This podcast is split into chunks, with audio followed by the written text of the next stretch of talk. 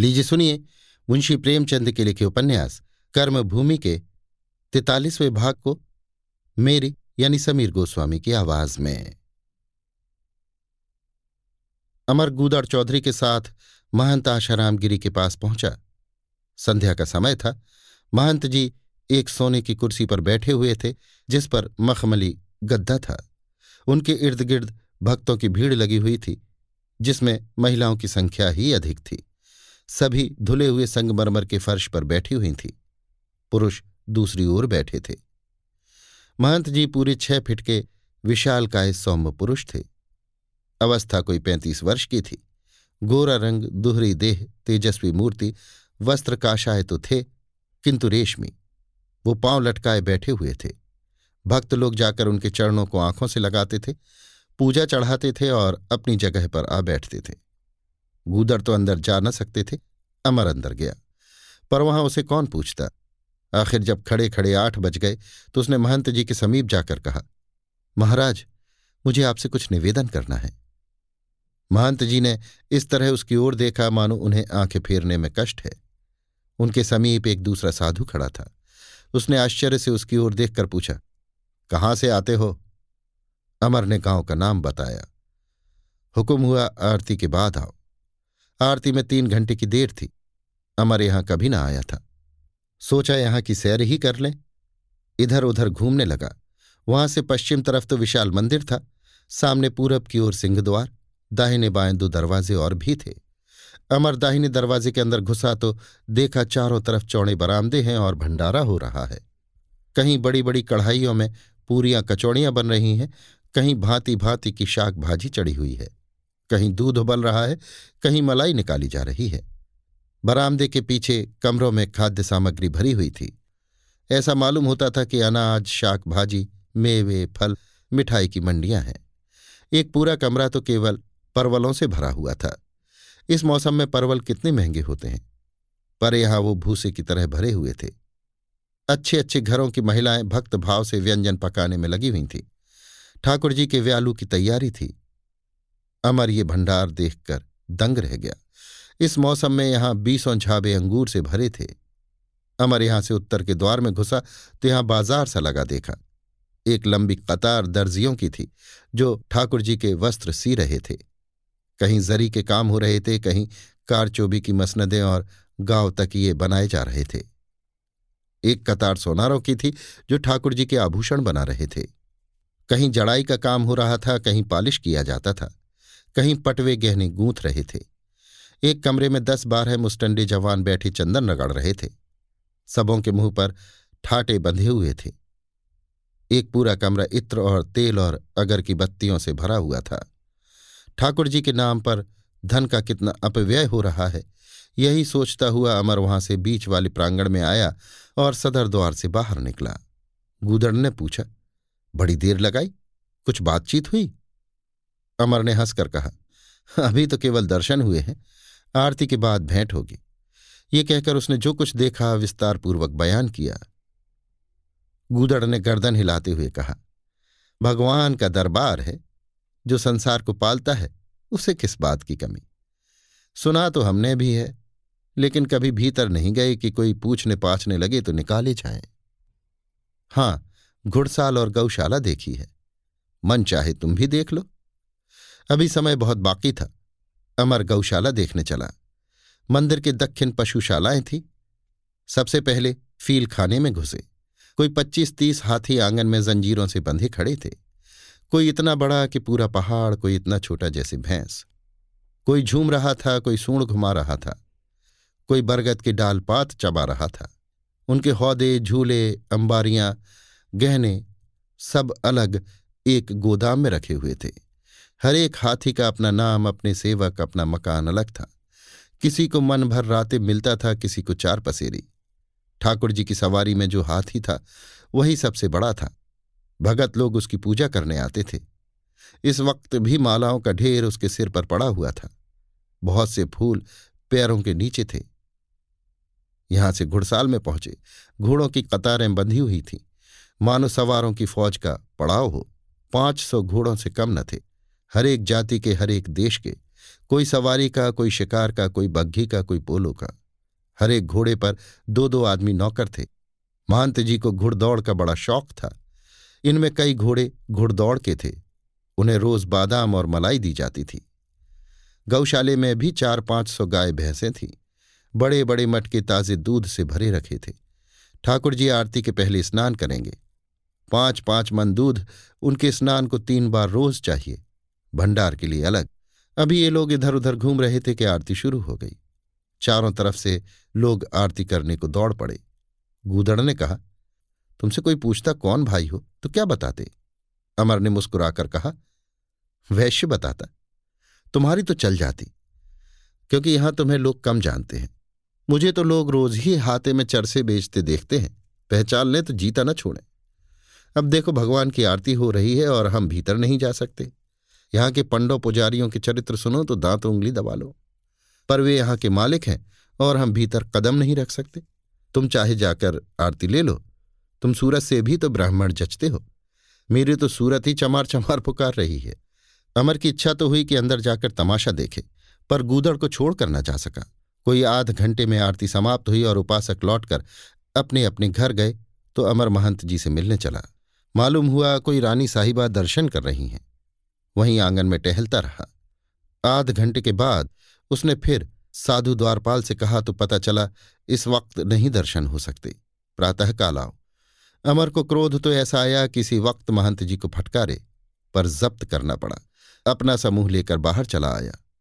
गूदड़ ने ये समाचार सुनकर कहा, इस दरबार में भला हमारी कौन सुनेगा। महंत जी के दर्शन तुमने कभी किए हैं? मैंने? भला मैं कैसे करता, कभी नहीं। नौ बज रहे थे। इस वक्त घर लौटना मुश्किल था। पहाड़ी रास्ते, जंगली जानवरों का खटका, नदी नालों का उतार। कहीं रात काटने की सलाह हुई। दोनों एक धर्मशाला में पहुंचे और कुछ खा पी कर वहीं पड़ रहने का विचार किया। इतने में दो साधु भगवान का ब्यालू बेचते हुए नजर आए। धर्मशाला के सभी यात्री लेने दौड़े। अमर ने भी चार आने की एक पत्तल ली। पूरियां, हलवे, तरह तरह की भाजियां, अचार, चटनी, मुरब्बे, मलाई, दही, इतना सामान था कि अच्छे दो खाने वाले तृप्त हो जाते। यहाँ चूल्हा बहुत कम घरों में जलता था, लोग यही पत्तल ले लिया करते थे। दोनों ने खूब पेट भर खाया और पानी पीकर सोने की तैयारी कर रहे थे कि एक साधु दूध बेचने आया। शयन का दूध ले लो, अमर की इच्छा न थी, पर कुतूहल से उसने दो आने का दूध लिया। पूरा एक सेर था, गाढ़ा, मलाईदार। उसमें से केसर और कस्तूरी की सुगंध उड़ रही थी। ऐसा दूध उसने अपने जीवन में कभी न पिया था। बेचारे बिस्तर तो लाए न थे, आधी आधी धोतियां बिछाकर लेटे। अमर ने विस्मय से कहा, इस खर्च का कुछ ठिकाना है? गूदड़ भक्ति भाव से बोला, भगवान देते हैं और क्या, उन्हीं की महिमा है। हजार दो हजार यात्री नित्य आते हैं। एक एक सेठिया बीस बीस हजार की थैली चढ़ाता है। इतना खर्चा करने पर भी करोड़ों रुपए बैंक में जमा हैं। देखें कल क्या बातें होती हैं। मुझे तो ऐसा जान पड़ता है कि कल भी दर्शन न होंगे।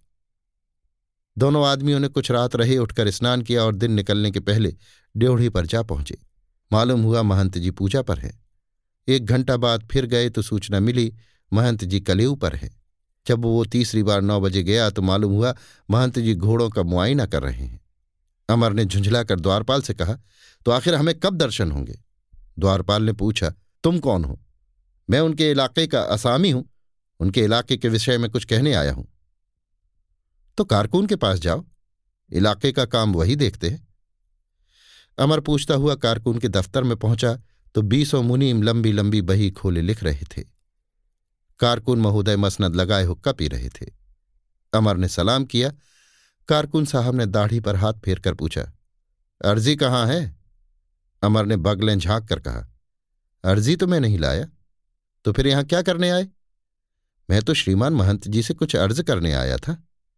अर्जी लिखा कर लाओ। मैं तो महंत जी से मिलना चाहता हूं। नजराना लाए हो? मैं गरीब आदमी हूं, नजराना कहाँ से लाऊं? इसीलिए कहता हूं अर्जी लिख कर लाओ, उस पर विचार होगा, जो कुछ हुक्म होगा वो सुना दिया जाएगा। तो कब हुक्म सुनाया जाएगा? जब महंत जी की इच्छा हो। महंत जी को कितना नजराना चाहिए? जैसी श्रद्धा हो, कम से कम एक अशरफी। कोई तारीख बता दीजिए तो मैं हुक्म सुनने आऊं। यहां रोज कौन दौड़ेगा? तुम दौड़ोगे और कौन दौड़ेगा? तारीख नहीं बताई जा सकती।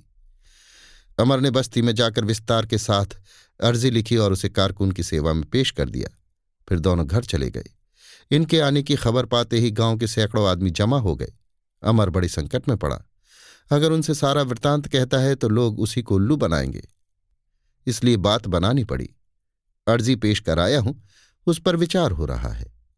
काशी ने अविश्वास के भाव से कहा, वहां महीनों में विचार होगा, तब तक यहां कारिंदे हमें नोच डालेंगे।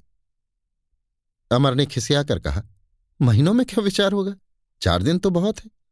पयाग बोला, ये सब टालने की बातें हैं, खुशी से कौन अपने रुपए छोड़ सकता है। अमर रोज सवेरे जाता और घड़ी रात गए लौट आता, पर अर्जी पर विचार न होता था। कारकुन, उनके मुहर्रिरों, यहां तक कि चपरासियों की मिन्नत समाजत करता, पर कोई न सुनता। रात को वो निराश होकर लौटता तो गांव के लोग यहां उसका परिहास करते। पयाग कहता, हमने तो सुना था कि रुपए में आठ आनी छूट हो गई। काशी कहता, तुम झूठे हो, मैंने तो सुना था महंत जी ने इस साल पूरी लगान माफ कर दी। उधर आत्मानंद हलके में बराबर जनता को भड़का रहे थे।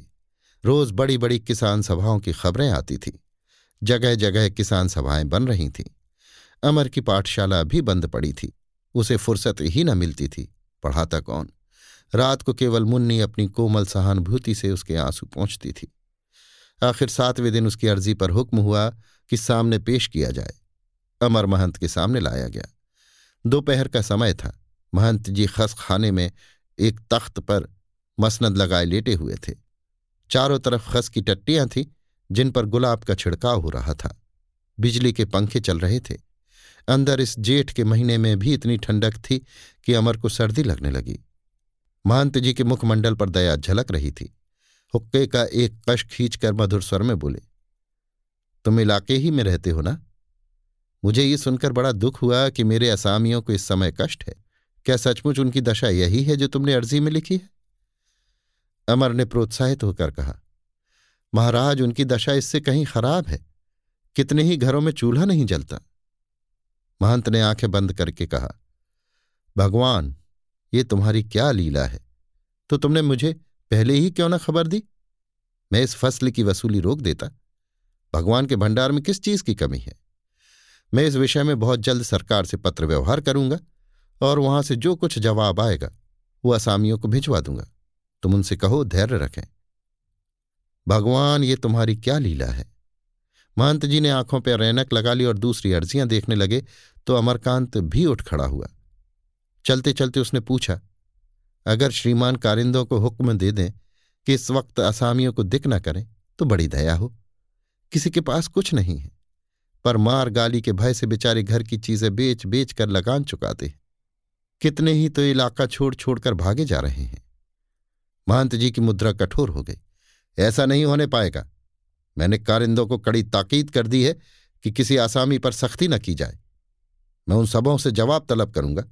मैं असामियों का सताया जाना बिल्कुल पसंद नहीं करता।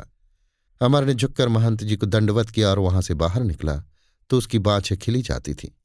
वो जल्द से जल्द इलाके में पहुंचकर ये खबर सुना देना चाहता था। ऐसा तेज जा रहा था मानो दौड़ रहा है। बीच बीच में दौड़ भी लगा लेता था, पर सचेत होकर रुक जाता था। लू तो न थी, पर धूप बड़ी तेज थी। देह फूकी जाती थी, फिर भी वो भागा चला जाता था। अब वो स्वामी आत्मानंद से पूछेगा, कहिए, अब तो आपको विश्वास आया ना कि संसार में सभी स्वार्थी नहीं हैं। कुछ धर्मात्मा भी हैं जो दूसरों का दुख दर्द समझते हैं। अब उसके साथ बेफिक्रों की खबर भी लेगा। अगर उसके पर होते तो उड़ जाता। संध्या समय वो गांव में पहुंचा तो कितने ही उत्सुक किंतु अविश्वास से भरे नेत्रों ने उसका स्वागत किया। काशी बोला, आज तो बड़े प्रसन्न हो भैया, पाला मारा है क्या? अमर ने खाट पर बैठते हुए अकड़ कर कहा, जो दिल से काम करेगा वो पाला मारेगा ही। बहुत से लोग पूछने लगे, भैया क्या हुक्म हुआ? अमर ने डॉक्टर की तरह मरीजों को तसल्ली दी। महंत जी को तुम लोग व्यर्थ बदनाम कर रहे थे। ऐसी सज्जनता से मिले कि मैं क्या कहूं। कहा, हमें तो कुछ मालूम ही नहीं, पहले ही क्यों न सूचना दी। नहीं, हमने वसूली बंद कर दी होती। अब उन्होंने सरकार को लिखा है, यहां कारिंदों को भी वसूली की मनाही हो जाएगी। काशी ने खिसिया कर कहा, देखो, अगर कुछ हो जाए तो जाने।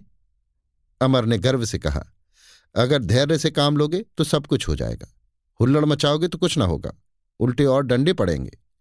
सलोनी ने कहा, जब मोटे स्वामी माने। गूदड़ ने चौधरीपन की ली। मानेंगे कैसे नहीं, उनको मानना पड़ेगा। एक काले युवक ने, जो स्वामी जी के उग्र भक्तों में था, लज्जित होकर कहा, भैया जिस लगन से तुम काम करते हो कोई क्या करेगा। दूसरे दिन उसी कड़ाई से प्यादों ने डांट फटकार की, लेकिन तीसरे दिन से वो कुछ नर्म हो गए। सारे इलाके में खबर फैल गई कि महंती जी ने आधी छूट के लिए सरकार को लिखा है। स्वामी जी जिस गांव में जाते वहां लोग उन पर आवाजें कसते। स्वामी जी अपनी रट अब भी लगाए जाते थे, ये सब धोखा है, कुछ होना हवाना नहीं है। उन्हें अपनी बात की आ पड़ी थी। असामियों की उन्हें उतनी फिक्र न थी जितनी अपने पक्ष की।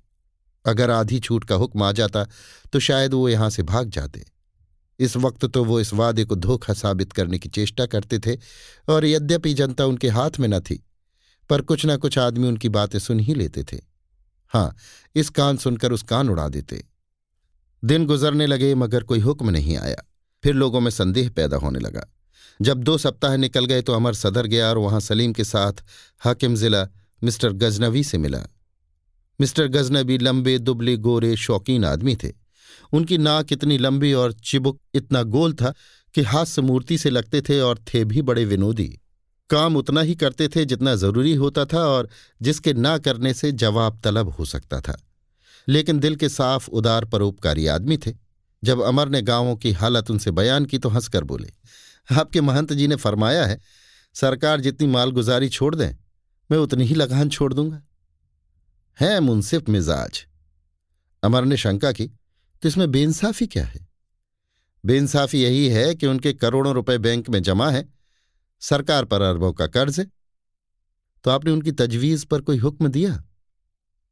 इतनी जल्द? भला छह महीने तो गुजरने दीजिए। अभी हम काश्तकारों की हालत की जांच करेंगे, उनकी रिपोर्ट भेजी जाएगी, रिपोर्ट पर गौर किया जाएगा, तब कहीं कोई हुक्म मिलेगा। तब तक तो आसामियों के वारे न्यारे हो जाएंगे। अजब नहीं कि फसाद शुरू हो जाए। तो क्या आप चाहते हैं सरकार अपनी वजह छोड़ दे?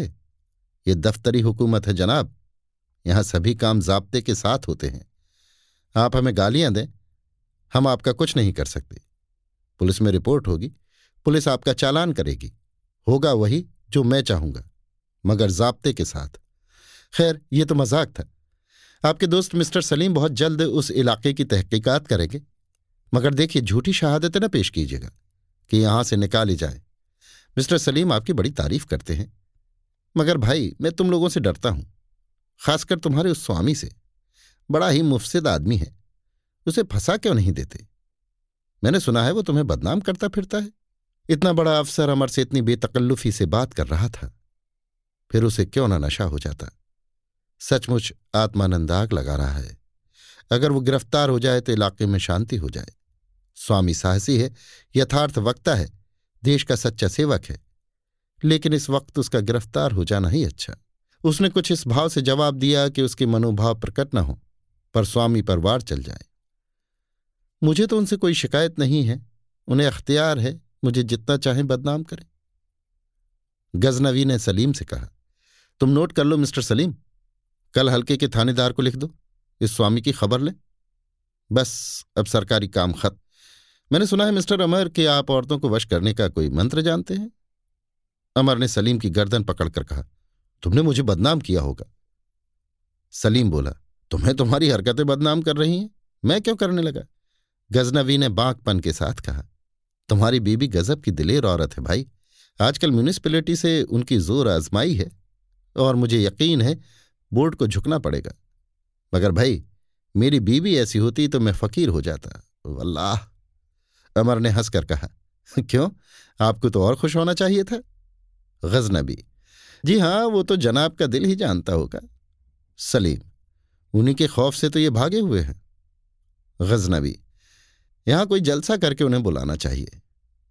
सलीम, क्यों बैठे बिठाए जहमत मोल लीजिएगा, वो आई और शहर में आग लगी, हमें बंगले से निकलना पड़ेगा। गजनवी, अजी ये तो एक दिन होना ही है, ये अमीरों की हुकूमत अब थोड़े दिनों की मेहमान है। इस मुल्क में अंग्रेजों का राज है, इसलिए हम में जो अमीर हैं और जो कुदरती तौर पर अमीरों की तरफ होते हैं, वो भी गरीबों की तरफ खड़े होने में खुश हैं, क्योंकि गरीबों के साथ इन्हें कम से कम इज्जत मिलेगी। उधर तो ये डौल भी नहीं है। मैं अपने को इसी जमात में समझता हूं। तीनों मित्रों में बड़ी रात तक बेतकल्लुफी से बातें होती रहीं। सलीम ने अमर की पहले ही खूब तारीफ कर दी थी, इसलिए उसकी गंवारू सूरत होने पर भी गजनबी बराबरी के भाव से मिला। सलीम के लिए हुकूमत नई चीज़ थी। अपने नए जूते की तरह उसे कीचड़ और पानी से बचाता था। गजनवी हुकूमत का आदी हो चुका था और जानता था कि पाँव नए जूते से कहीं ज्यादा कीमती चीज़ है। रमणी चर्चा उसके कुतूहल, आनंद और मनोरंजन का मुख्य विषय था। कुंवारों की रसिकता बहुत धीरे धीरे सूखने वाली वस्तु है। उनकी अतृप्त लालसा प्रायः रसिकता के रूप में प्रकट होती है। अमर ने गजनवी से पूछा, आपने शादी क्यों नहीं की? मेरे एक मित्र प्रोफेसर डॉक्टर शांति कुमार हैं, वो भी शादी नहीं करते। आप लोग औरतों से डरते होंगे, गजनवी ने कुछ याद करके कहा। शांति कुमार वही तो हैं, खूबसूरत से गोरे चिट्टे गठे हुए बदन के आदमी। अजी वो तो मेरे साथ पढ़ता था यार, हम दोनों ऑक्सफोर्ड में थे। मैंने लिटरेचर लिया था, उसने पॉलिटिकल फिलॉसफी ली थी। मैं उसे खूब बनाया करता था, यूनिवर्सिटी में है ना, अक्सर उसकी याद आती थी। सलीम ने उनके इस्तीफे, ट्रस्ट और नगर कार्य का जिक्र किया। गजनवी ने गर्दन हिलाई मानो कोई रहस्य पा गया। तो ये कहिए, आप लोग उनके शागिर्द हैं? हम दोनों में अक्सर शादी के मसले पर बातें होती थीं। मुझे तो डॉक्टर ने मना किया था, क्योंकि उस वक्त मुझमें टीबी की कुछ अलामतें नजर आ रही थीं। जवान बेवा छोड़ जाने के ख्याल से मेरी रूह कांपती थी। तब से मेरी गुजरान तीर तुक्के पर ही है। शांति कुमार को तो कौमी खिदमत और जाने क्या क्या खप्त था, मगर ताज्जुब यह है कि अभी तक उस खप्त ने उसका गला नहीं छोड़ा। मैं समझता हूं अब उसकी हिम्मत न पड़ती होगी। मेरे ही हमसिन तो थे, जरा उनका पता तो बताना, मैं उन्हें आने की दावत दूंगा। सलीम ने सिर हिलाया। उन्हें फुर्सत कहाँ, मैंने बुलाया था, नहीं आए। गजनबी मुस्कुराए। तुमने निज तौर पर बुलाया होगा, किसी इंस्टीट्यूशन की तरफ से बुला और कुछ चंदा करा देने का वादा कर लो, फिर देखो चारों हाथ पांव से दौड़े आते हैं या नहीं। इन कौमी खादिमों की जान चंदा है, ईमान चंदा है और शायद खुदा भी चंदा है। जिसे देखो चंदे की हाय हाय। मैंने कई बार इन खादिमों को चरका दिया। उस वक्त इन खादिमों की सूरत देखने ही से ताल्लुक़ रखती है। गालियाँ देते हैं, पैतरे बदलते हैं, जबान से तोप के गोले छोड़ते हैं और आप उनके बौखलेपन का मज़ा उठा रहे हैं। मैंने तो एक बार एक लीडर साहब को पागलखाने में बंद कर दिया था। कहते हैं अपने को कौम का खादिम और लीडर समझते हैं। सवेरे मिस्टर गजनवी ने अमर को अपने मोटर पर गांव में पहुंचा दिया। अमर के गर्व और आनंद का पारावार न था। अफसरों की सोहबत ने कुछ अफसरी की शान पैदा करती थी। हाकिम परगना तुम्हारी हालत जांच करने आ रहे हैं, खबरदार कोई उनके सामने झूठा बयान न दे। जो कुछ वो पूछे उनका ठीक ठीक जवाब दो, ना अपनी दशा को छिपाओ ना बढ़ाकर बताओ। तहकीकात सच्ची होनी चाहिए। मिस्टर सलीम बड़े नेक और गरीब दोस्त आदमी हैं। तहकीकात में देर जरूर लगेगी, लेकिन राज्य व्यवस्था में देर लगती ही है। इतना बड़ा इलाका है, महीनों घूमने में लग जाएंगे। तब तक तुम लोग खरीफ का काम शुरू कर दो।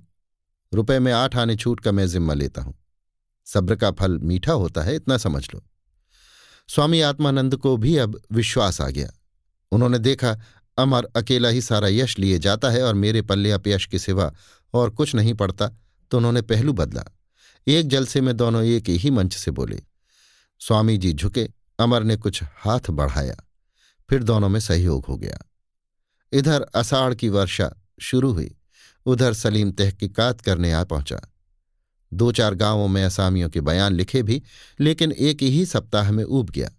पहाड़ी डाक बंगले में भूत की तरह अकेले पड़े रहना उसके लिए कठिन तपस्या थी। एक दिन बीमारी का बहाना करके भाग खड़ा हुआ और एक महीने तक टाल मटोल करता रहा। आखिर जब ऊपर से डांट पड़ी और गजनवी ने सख्त ताकीद की तो फिर चला। उस वक्त सावन की झड़ी लग गई थी, नदी नाले भर गए थे और कुछ ठंडक आ गई थी। पहाड़ियों पर हरियाली छा गई थी, मोर बोलने लगे थे। इस प्राकृतिक शोभा ने देहातों को चमका दिया था। कई दिन के बाद आज बादल खुले थे। महंत जी ने सरकारी फैसले के आने तक रुपए में चार आने छूट की घोषणा कर दी थी और कारिंदे बकाया वसूल करने की फिर चेष्टा करने लगे थे। दो चार असामियों के साथ उन्होंने सख्ती भी की थी। इस नई समस्या पर विचार करने के लिए आज गंगा तट पर एक विराट सभा हो रही थी। भोला चौधरी सभापति बनाए गए थे और स्वामी आत्मानंद का भाषण हो रहा था। सज्जनों, तुम लोगों में ऐसे बहुत कम हैं जिन्होंने आधा लगान ना दे दिया हो। अभी तक तो आधे की चिंता थी, अब केवल आधे के आधे की चिंता है। तुम लोग खुशी से दो दो आने और दे दो। सरकार महंत जी की मालगुजारी में कुछ न कुछ छूट अवश्य करेगी। अब की छह आने की छूट पर संतुष्ट हो जाना चाहिए। आगे की फसल में अगर अनाज का यही भाव रहा तो हमें आशा है कि आठ आने की छूट मिल जाएगी। ये मेरा प्रस्ताव है, आप लोग इस पर विचार करें। मेरे मित्र अमरकांत जी की भी यही राय है। अगर आप लोग कोई और प्रस्ताव करना चाहते हैं तो हम उस पर विचार करने को भी तैयार हैं। इसी वक्त डाकिये ने सभा में आकर अमरकांत के हाथ में एक लिफाफा रख दिया। पते की लिखावट ने बता दिया कि नैना का पत्र है। पढ़ते ही जैसे उस पर नशा छा गया, मुद्रा पर ऐसा तेज आ गया जैसे अग्नि में आहुति पड़ गई हो। गर्व भरी आंखों से इधर उधर देखा, मन के भाव जैसे छलांगे मारने लगे। सुखदा की गिरफ्तारी और जेल यात्रा का वृतांत था। आहा, वो जेल गई और वो यहां पड़ा हुआ है। उसे बाहर रहने का क्या अधिकार है? वो कोमलांगी जेल में है जो कड़ी दृष्टि भी न सह सकती थी, जिसे रेशमी वस्त्र भी चुभते थे, मखमली गद्दे भी गढ़ते थे। वो आज जेल की यातना सह रही है। वो आदर्श नारी, वो देश की लाज रखने वाली, वो कुल लक्ष्मी आज जेल में है। अमर के हृदय का सारा रक्त सुखदा के चरणों पर गिर कर बह जाने के लिए मचल उठा। सुखदा, सुखदा, चारों ओर वही मूर्ति थी। संध्या की लालिमा से रंजित गंगा की लहरों पर बैठी हुई कौन चली जा रही है? सुखदा। सामने की श्याम पर्वतमाला में गोधूली का हार गले में डाले कौन खड़ी है? सुखदा। अमर विक्षिप्तों की भांति कई कदम आगे दौड़ा, मानो उसकी पदरज मस्तक पर लगा लेना चाहता हो। सभा में कौन क्या बोला इसकी खबर नहीं, वो खुद क्या बोला इसकी भी उसे खबर नहीं। जब लोग अपने अपने गांवों को लौटे तो चंद्रमा का प्रकाश फैल गया था। अमरकांत का अंतःकरण कृतज्ञता से परिपूर्ण था। उसे अपने ऊपर किसी की रक्षा का साया ज्योत्सना की भांति फैला हुआ जान पड़ा। उसे प्रतीत हुआ जैसे उसके जीवन में कोई विधान है, कोई आदेश है, कोई आशीर्वाद है, कोई सत्य है, और वो पग पग पर उसे संभालता है, बचाता है। एक महान इच्छा, एक महान चेतना के संसर्ग का आज उसे पहली बार अनुभव हुआ। सहसा मुन्नी ने पुकारा, लाला, आज तो तुमने आग ही लगा दी। अमर ने चौंक कर कहा, मैंने? तब उसे अपने भाषण का एक एक शब्द याद आ गया। उसने मुन्नी का हाथ पकड़कर कहा, हां मुन्नी, अब हमें वही करना पड़ेगा जो मैंने कहा। जब तक हम लगान देना बंद न करेंगे, सरकार यूं ही टालती रहेगी। मुन्नी सशंक होकर बोली, आग में कूद रहे हो और क्या? अमर ने ठट्टा मारकर कहा, आग में कूदने से स्वर्ग मिलेगा, दूसरा मार्ग नहीं है। मुन्नी चकित होकर उसका मुख देखने लगी। इस कथन में हंसने का क्या प्रयोजन है, वो समझ न सकी। अभी आप सुन रहे थे मुंशी प्रेमचंद के लिखे उपन्यास कर्मभूमि के तैंतालीसवें भाग को मेरी यानी समीर गोस्वामी की आवाज में।